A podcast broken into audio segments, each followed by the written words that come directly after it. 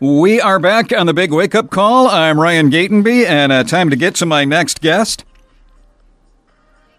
And she is uh, returning to the show. She is senior editor at uh, People Magazine, and uh, People Magazine Investigates is returning for a new season beginning uh, Monday at 9 o'clock Central on Investigation Discovery. And we're going to visit once again with Alicia Dennis, and uh, welcome back to the show. Oh, thanks so much for having me. It's good to be back. It is good to talk to you again. How are you this morning? I'm good. It's a little bit rainy over here in the New York City area, but uh, you know, I guess that's kind of atmosphere for uh, Halloween. Well, and um, I don't know if it's coming your way, but uh, we've got three to five inches of snow, so that that's even spookier for Halloween, right? Oh boy, no kidding. Because I'm sure my daughter is excited about wearing a snowsuit under her Daniel Tiger costume. That'll be. dear. But but that's not why you called. Let's uh, get right to it. You have a whole new season of uh, People Magazine investigates, and uh, back on Monday. What what are we going to see on uh, on the premiere episode of the season? Yeah, thanks. We're really proud of our fourth season coming up, and our premiere episode is this intriguing case that's known as the Springfield Three. It's about uh, two teenagers, Suzie Streeter and her best friend Stacy McCall, had just graduated from high school. They were going around to all their high school parties, you know, embarking on a new chapter of their lives.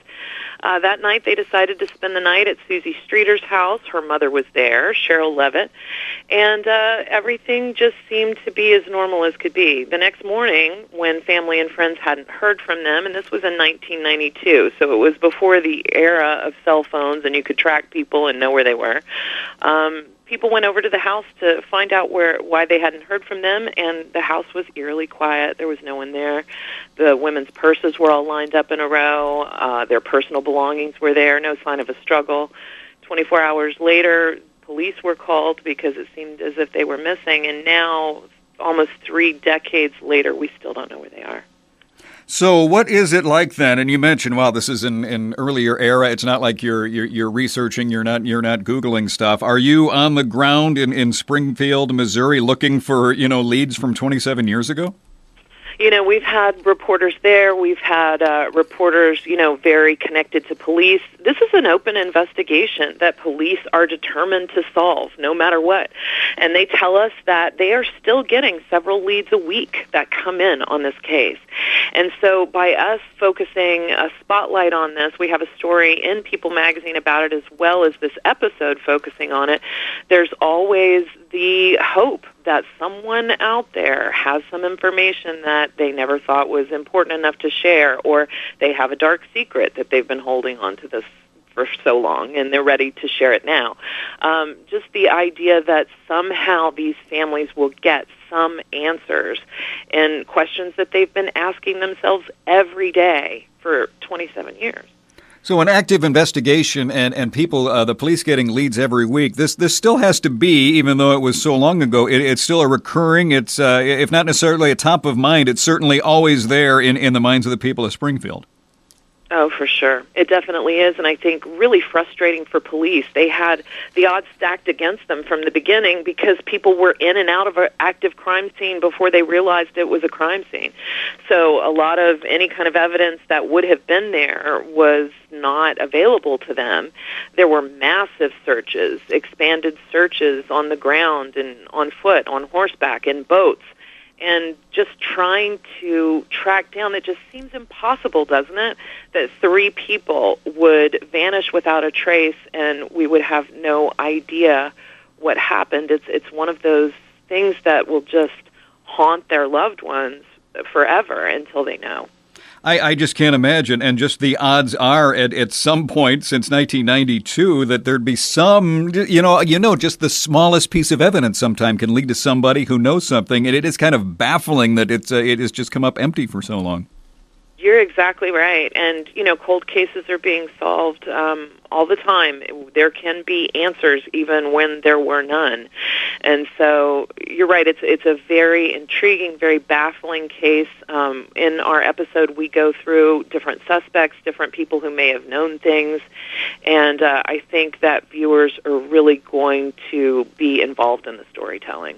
So, is your goal to to highlight the story, to bring attention to it, in, in, in the hopes that someone will, will see it come forward, that this can lead to to solving the case? What what is your what is your angle? What's your presentation when you're doing this? Well, that's always our hope if it's an open case, for sure. You know, we've um, there are age progression photos of what these women would look like today, um, as and you you know that there have always been cases that shock and surprise us when they turn out to be solved in ways that we didn't expect. So yeah, that's always you know our hope. And in this season, we have made sure that there are many different types of cases that we're featuring, including cases that have been resolved and cases that have been solved that viewers can watch and, and wonder if they were right at the beginning of the episode, and it turns out maybe they weren't by the end. So we have a mixture of mysteries that hopefully we can get answers to, as well as cases that you can just watch and see from beginning to end. For this particular case in Springfield, and it just occurred to me, we're going back to 1992. If this had happened you know, recently there would be so much footage available. There would be coverage. There would be links. There would be websites. I imagine you might be limited to. Are, are, you, are you able to track down like local Springfield television coverage from 1992 that's probably on, on a VHS tape somewhere? Exactly, exactly. We did a lot of work to find um, historical footage, you know, archival footage, uh, the news coverage from back then that we were able to include in this episode. But it's just as you say, like right now, um, if somebody were to disappear, you've got cell phone records, you've got pings on different towers where you can maybe track locations. There are surveillance cameras in neighborhoods there are all these different types of technology as well as the advance of DNA testing. Right. It gives you know police officers so many more tools than they had in 92. And I don't know what the status of, of DNA testing was back then. I know in the movies and TV, whatever, e- even then you do a DNA test and they get it back in about an hour. But now it, it's it's almost that way with the you know including the the ancestry ancestry sites being able to do that. Sure, that is definitely something that is cracking a lot of cold cases, and sometimes, you know, to the surprise of people's families because they had no idea that they had, you know, a killer cousin or someone in their midst who, you know, had had uh, committed a crime that no one knew about, and so. Yeah, there's a lot more, uh, like I said, tools that investigators can use than they had available to them before. I would imagine there have been um, you know, different programs, different stories where someone did see something and was able to provide that piece of evidence. Should someone, you know, and, and one in a million chance, but perhaps not someone is watching this uh, Monday night, they see something, they recognize something. Hey, that reminds me of this. You know, what, what do they do? Do they call their, their local authorities? Do they try to call the Springfield police? What would be the, the, the procedure then? Exactly. They would call the Springfield police. Um, in the magazine story that we did about this case, we have the phone number for the police.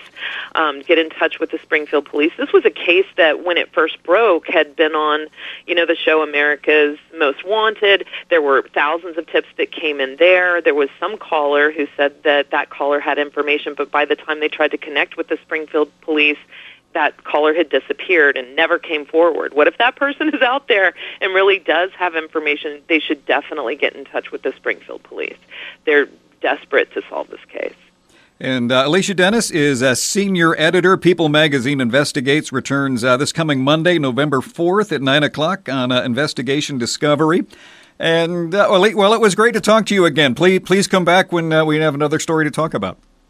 I would love to. Thank you so much.